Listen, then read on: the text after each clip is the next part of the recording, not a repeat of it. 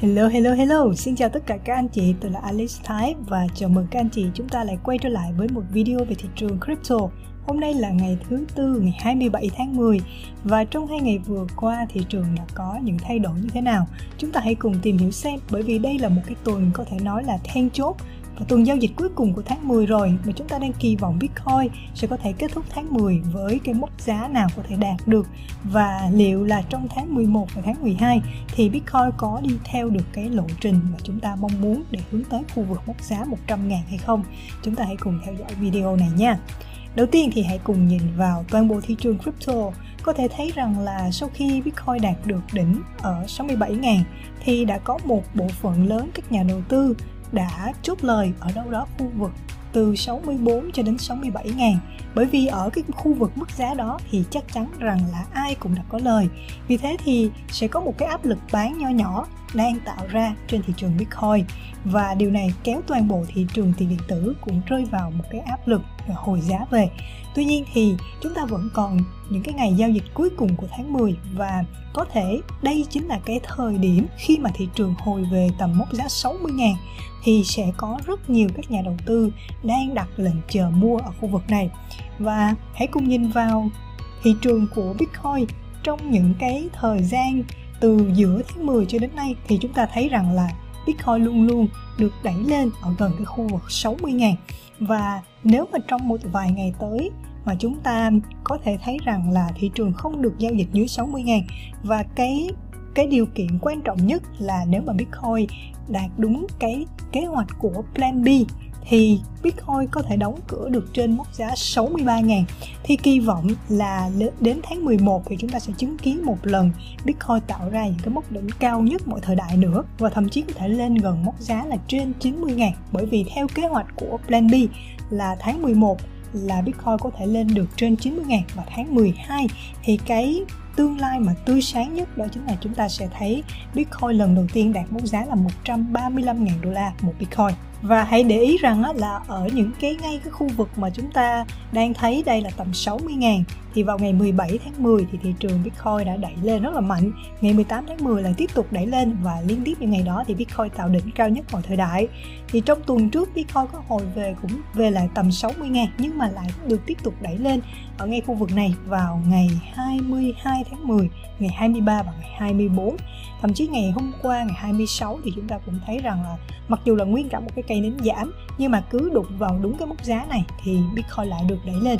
và thị trường đã từ chối, không cho Bitcoin giảm sâu hơn đúng 6 lần. Vậy thì chúng ta cũng có thể kỳ vọng rằng là việc Bitcoin sẽ tiếp tục đi theo cái kế hoạch dự đoán của chúng ta cho tháng 11 và tháng 12 là hoàn toàn có cơ sở và chúng ta sẽ có thể chờ cho đến hết ngày 31 tháng 10 để xem là giá Bitcoin liệu có thể đóng cửa được trên mốc giá 63.000 không nha.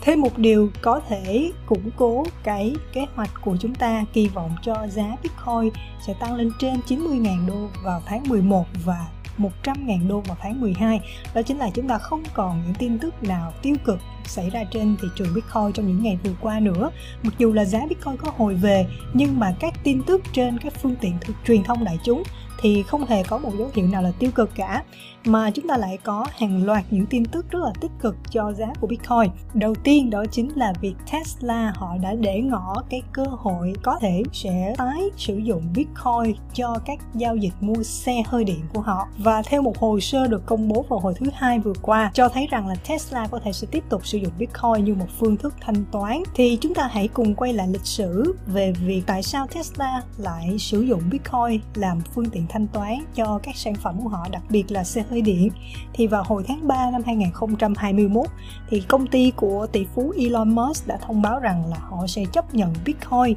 để mà sử dụng như một phương tiện mua hàng Tuy nhiên thì cái thỏa thuận này chỉ kéo dài được 3 tháng thôi, bởi vì sau đó thì Elon Musk có nói rằng là Bitcoin có lượng khí thải carbon quá cao và điều này không bền vững và không có lợi cho môi trường. Vì vậy thì Elon Musk phải hủy bỏ cái thỏa thuận này. Và chúng ta thấy rằng là tháng 6, tháng 7, tháng 8 là cái khoảng thời gian mà Bitcoin rất giá rất là thê thảm và rớt hơn 50% cái giá trị của mình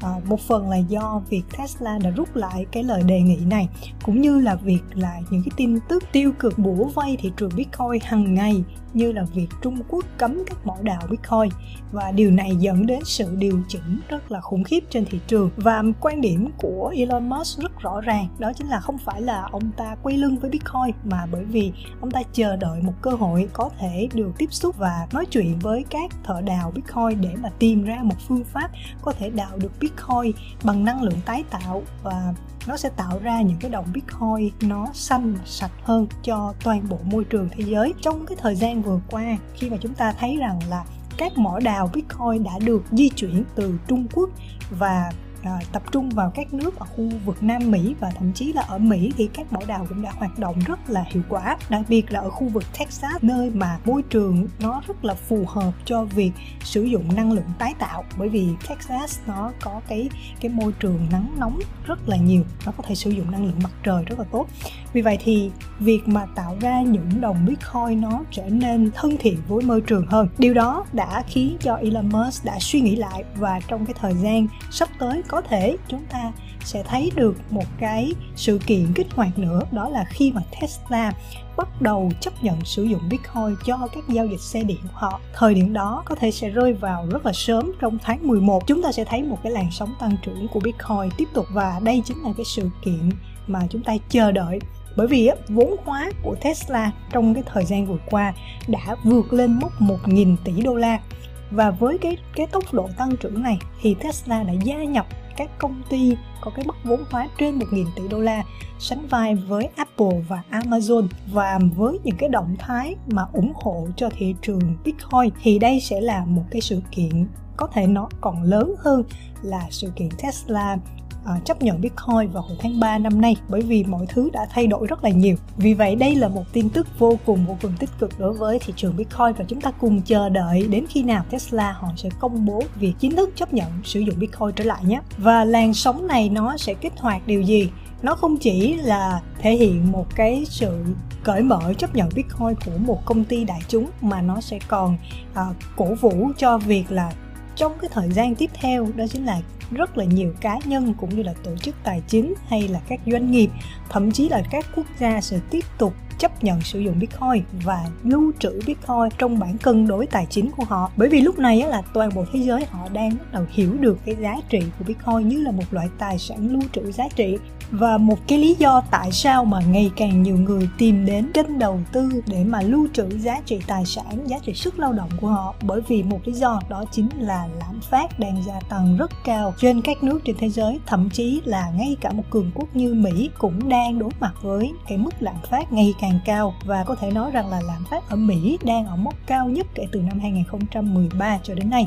và CEO của Twitter là ông Jack Dorsey đã có một cái dòng tweet nói rằng là siêu lạm phát đang xảy ra và có thể sẽ xảy ra ở Mỹ và toàn thế giới trong thời gian tiếp theo. Cái dòng tweet này á, nó được rất là nhiều cái sự ủng hộ từ những người dùng Twitter và thậm chí thì một số những người dùng cũng nói lên cái tình trạng hiện thực ở tại quốc gia của họ, như là ở Nigeria thì mức độ lạm phát hiện tại đang là 16% và để mà chúng ta có thể xem là đồng tiền đang mất giá như thế nào thì chúng ta hãy cùng nhìn vào một số các chỉ số sau đây. Thứ nhất là về chứng khoán, thì chứng khoán của các nước trên thế giới cũng đang chứng kiến những mốc đỉnh cao nhất một thời đại. Mức giá nhà cũng đang ở những cái mốc cao nhất một thời đại, mặc dù là tình hình đại dịch trong thời gian vừa qua vẫn đang diễn biến rất phức tạp. Tiếp theo, vốn hóa của thị trường crypto cũng đang ở mức cao nhất mọi thời đại. Mức lương cơ bản của chúng ta cũng như là số lượng việc làm đang được tuyển dụng cũng đang ở một mốc cao nhất mọi thời đại. Lạm phát đang ở mốc cao nhất trong vòng 30 năm trở lại đây và trong khi đó thì Fed cũng như là các chính phủ trên thế giới vẫn quyết định là giữ cái lãi suất ở gần mức 0% và lại đang tiếp tục cho mượn và chi tiêu hàng nghìn tỷ đô la trong cái thời gian vừa qua. Vậy thì có thể thấy rằng là tiền mặt đang thừa mứa rất nhiều trên thế giới và cái vấn đề này không phải là một vấn đề uh, kinh tế vi mô mà nó sẽ thuộc cái phạm trù vĩ mô và cái sự ảnh hưởng của nó lên toàn bộ nền kinh tế của thế giới sẽ có thể kéo dài trong vòng 2 cho đến 3 năm tiếp theo. Thậm chí nếu mà cái cái việc uh, in tiền nó tiếp tục tiếp diễn như thế này thì chúng ta có thể chứng kiến siêu lạm phát có thể tiếp diễn kéo dài cho, cho đến năm 2025. Và chúng ta hãy cùng nhìn vào chỉ số CPI của Mỹ trong thời gian vừa qua. Chỉ số CPI là đo lường cái mức độ lạm phát của một rổ những cái loại hàng hóa. Và chúng ta thấy rằng là khi mà tính tất cả những cái loại hàng hóa thì chúng ta có là chỉ số CPI là tầm khoảng 5,4% nhưng nếu mà chúng ta chỉ tính những cái mặt hàng mà thay đổi giá trị nó thất thường đặc biệt là trong lĩnh vực năng lượng thì chúng ta thấy rằng là CPI chỉ số lạm phát của năng lượng nó lên tới 24,8% và trong cái thời gian vừa qua chắc hẳn rằng là ở tại Việt Nam chúng ta cũng đã chứng kiến được sự thay đổi về giá cả của các mặt hàng về năng lượng nó đã tăng giá khủng khiếp như thế nào mới trong sáng ngày hôm nay thôi thì chúng ta đã phải đón nhận cái tin tức giá xăng tăng khủng khiếp, khiến cho các doanh nghiệp vận tải lao đao. Và trong buổi sáng ngày hôm nay thì giá xăng đã tăng lên mức cao nhất trong năm 2021 và đây là mức giá cao nhất kể từ năm 2014 cho đến nay.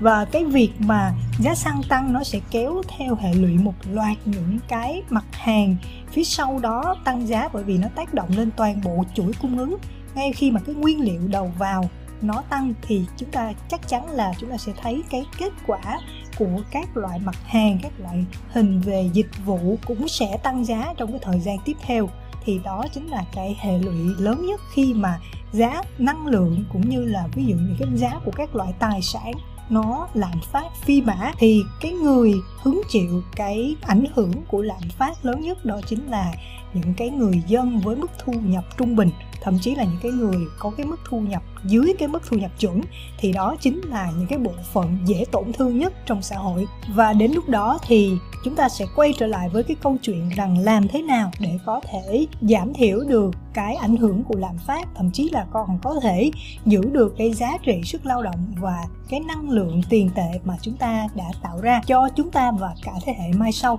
Thì đó chính là việc chúng ta nên chuyển từ cái loại tài sản yếu là tiền mặt chuyển qua loại tài sản mạnh, đó chính là Bitcoin thì trong ngày 28 và ngày 29 tức là thứ năm và thứ sáu tuần này, thì tôi mời các anh chị chúng ta hãy cùng tham gia vào cái sự kiện Bitcoin lớn nhất trong năm 2021 có tên là Global Bitcoin Festival. Đây chính là cái sự kiện được diễn ra vào lúc 4 giờ giờ Việt Nam và nó sẽ diễn ra cho đến đêm luôn, trong hai ngày liên tục là ngày thứ năm và thứ sáu tuần này 28 và 29 tháng 10 và trong sự kiện này, chúng ta sẽ được nghe những người tiên phong cũng như là những triệu phú, những tỷ phú đã thành công trên thị trường Bitcoin và đáng kể nhất là chúng ta có thể kể đến đó chính là Michael Saylor, là CEO của công ty MicroStrategy, là công ty đại chúng Mỹ nắm giữ số lượng Bitcoin lớn nhất trên toàn thế giới. Ngoài ra, chúng ta còn có tác giả cuốn sách Cha giàu cha nghèo, Robert Kiyosaki. Và Robert Kiyosaki cũng đã kêu gọi mua Bitcoin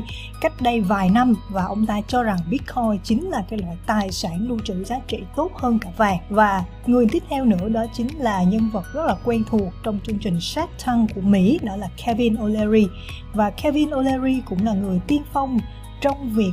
mua và sử dụng Bitcoin và ông ta đã nắm giữ Bitcoin từ rất lâu rồi. Và đây có thể là cái cơ hội duy nhất và cuối cùng trong năm 2021 chúng ta có thể thấy các cá mập Bitcoin quy tụ lại với nhau và cùng thảo luận, cùng đưa ra những kiến thức và những nhận định về thị trường Bitcoin.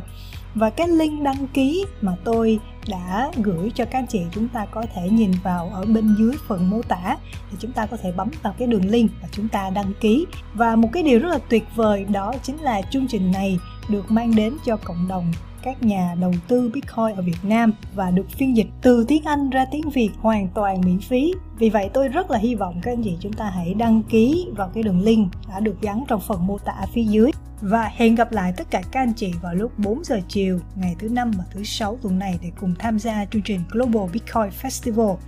Và video về thị trường crypto ngày hôm nay của chúng ta cũng đã kết thúc. Nếu các anh chị thấy video này bổ ích thì hãy để lại một like và một subscribe nha. Và chúng ta sẽ trở lại với những video với nhiều thông tin thú vị và bổ ích hơn nữa vào kỳ sau. Xin chào và hẹn gặp lại. Bye bye!